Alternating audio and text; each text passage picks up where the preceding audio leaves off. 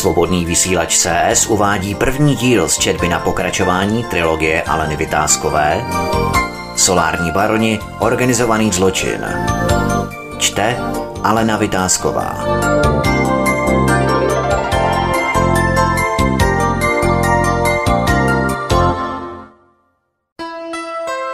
Kapitola 19. Tak a je to.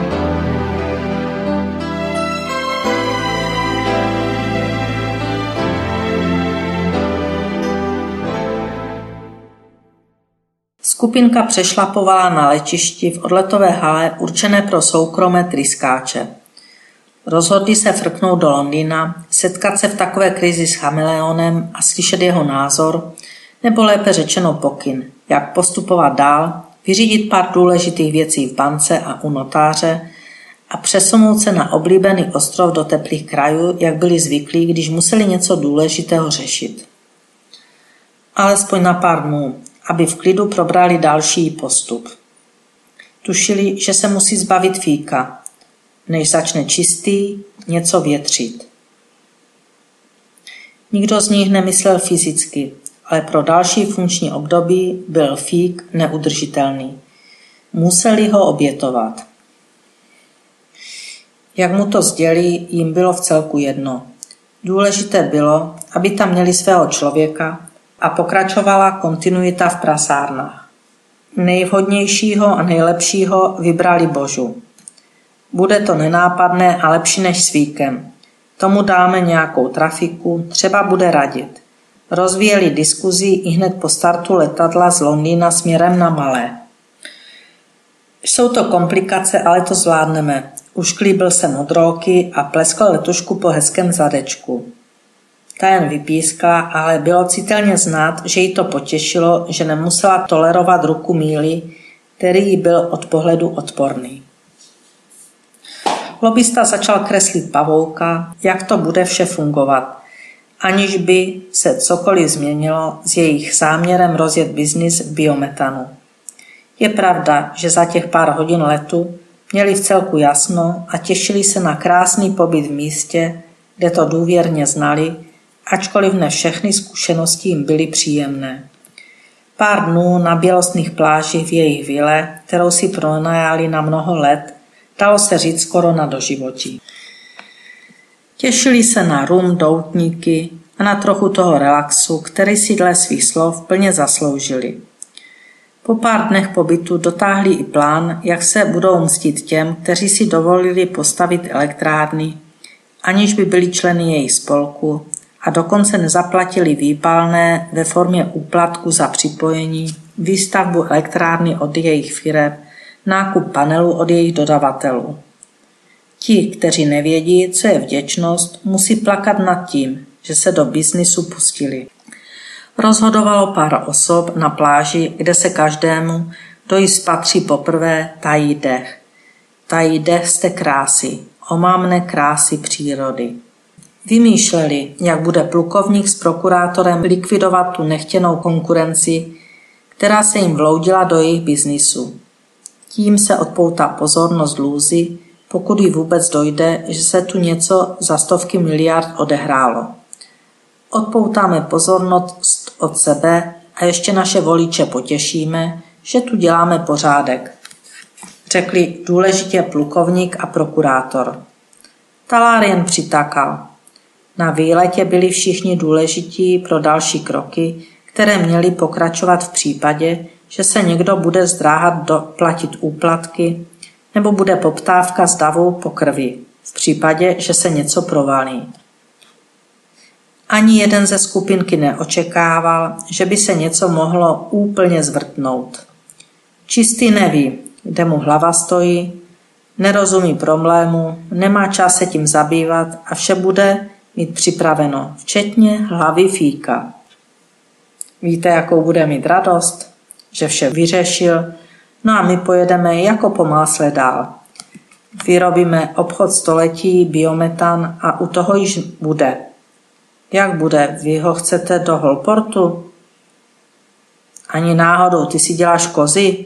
To v žádném případě, ale za něho se to stane a může se klidně podělat. I když z toho nebude mít ani korunu, na to je moc blbý, abychom se s ním dělili nebo ho vzali do party. Ať si hraje na čistého. Bude to větší sračka než fotovoltaiky na polích. Ještě budou naši voliči vzpomínat, jak jsou solární baroni bezvadní. Nesmrdí.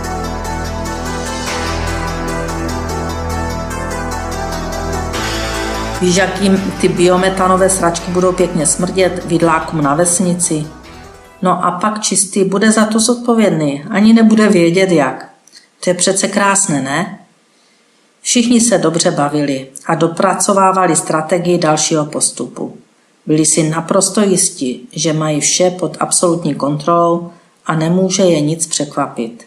Měli pocit, že jsou již přepracováni a začali poslední dva dny skutečně odpočívat. Odpočinek u nich byl, že se opíjeli do němoty. Jejich osud byl spečetěn. Božo vyrazil k Hlavounovi, aby předvedl na svém notebooku výsledky stavu výkonu a výstavby elektráren.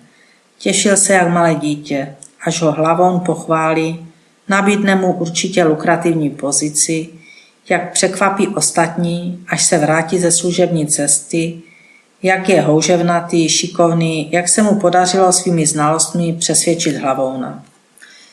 Vešel s malou trémou do malé zasedačky u kanceláře Hlavouna.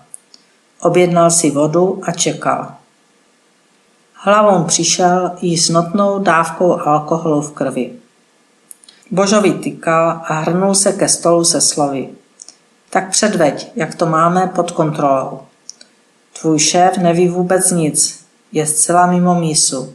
Asi ho tak trochu ignorujete, že, vy jedni kluci cti žádostiví. Božo si povolil kravatu, kterou si byl den předtím koupit na příkopech v Hedvě. Nové boty ho tlačily, tak si je trochu povyzul a jen tak v ponožkách. S dírou na palci seděl tiše a čekal, až ho hlavou vyzve. Chtěl se cítit uvolněně, tak si nožkama poklepával o špinavý koberec. Za chvíli byly jeho bílé ponožky špinavé, jako by nikdy neviděli prací prostředek. A k tomu ještě s dírou na palci. Ještě než začal, přednesl hlavou říkanku na fíku. One, když jsem potkal fíka, chlebíček mu z kapsy čouhá. Říkám fíku zloději, až tě chytí, neplakej, v kriminále ti bude hej. A krvavým pohledem se podíval na Slávu, který nevěděl, jestli se má smát nebo ne. Trochu se zasmál a tak trochu ne. Ujistil se sám, že tak to bude nejlepší. Hlavou chtěl ve svých verších pokračovat, ale vstoupila sekretářka, kterou vyhodil, ať neruší. Nedal jí šanci, aby mu sdělila, že volají ze zahraničí, tím myslela mílu. Hlavou unaveně pokynul Božovi, aby spustil. Ten z radosti začal drmolit, jaká je situace. Závěrem, když odpověděl na všechny, jak si v duchu myslel, všetečné a debilní otázky Hlavouna, tak již trochu zíhlým hlasem dodal tak tiše, že ho nebylo téměř slyšet. Situace je překotná. Každý do toho mluví. Nic nefunguje. Nemáme žádný relevantní přehled. Dodávky elektřiny jsou dodávány bez měření, nejsou elektroměry. Takže se neměří, kolik se elektřiny vyrobí, ale to asi nevadí. Důležité je, kolik se bude fakturovat. To již hlavou nevydržel a zařval. Ty čuráku, vypadni, nechci tě již nikdy vidět.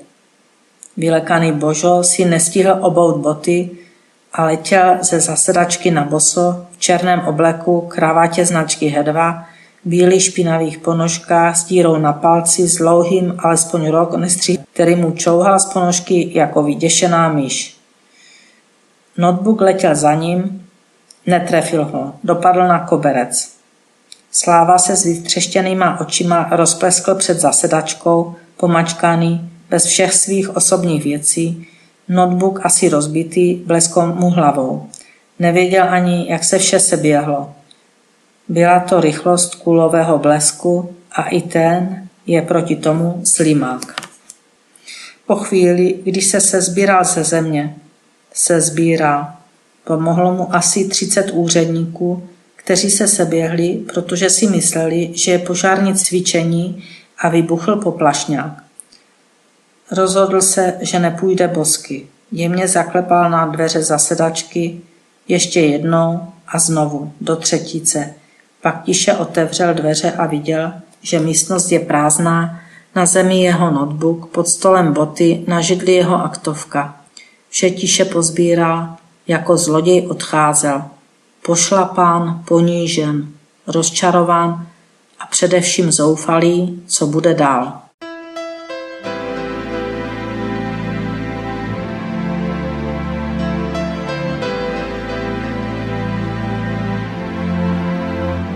Fík je mimo hru a má pocit, že hlavou si ho také zrovna neoblíbil. Od něj by snesl i facku, kopanec, plivnutí do tváře, cokoliv.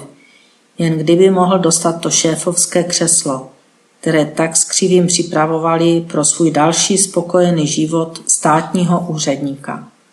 Bylo to smutné zjištění, že se to nějak komplikuje. Asi udělal chybu, Měl počkat na modrookého, zkušeného mílu, prokurátora, lobbystu. Uvažoval jako v tranzu. Do tento vyhazov a to oslovení čuráku může z jeho ochránců, kterým tak věrně sloužil, napravit.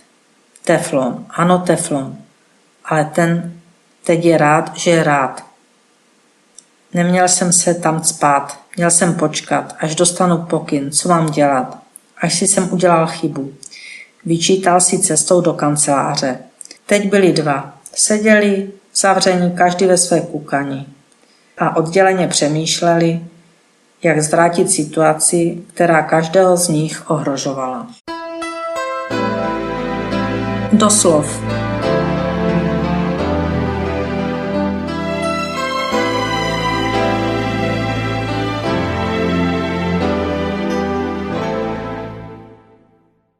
Žálm 58.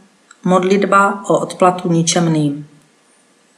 Spravedlivý se zaraduje, protože spatřil pomstu. Své kroky bude koupat v krvi ničemného. A lidstvo řekne, jistě, že je pro spravedlivého ovoce. Žálm 59. Osvoboď mě od těch, kdo konají to, co ubližuje a zachraň mě před muži s vinou krve.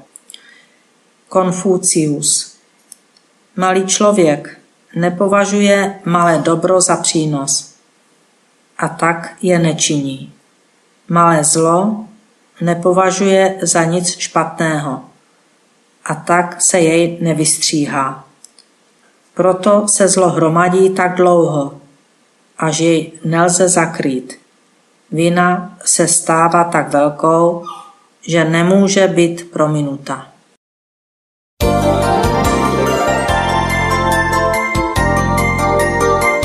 Svobodný vysílač CS uváděl první díl z četby na pokračování trilogie Aleny Vytázkové Solární baroni, organizovaný zločin.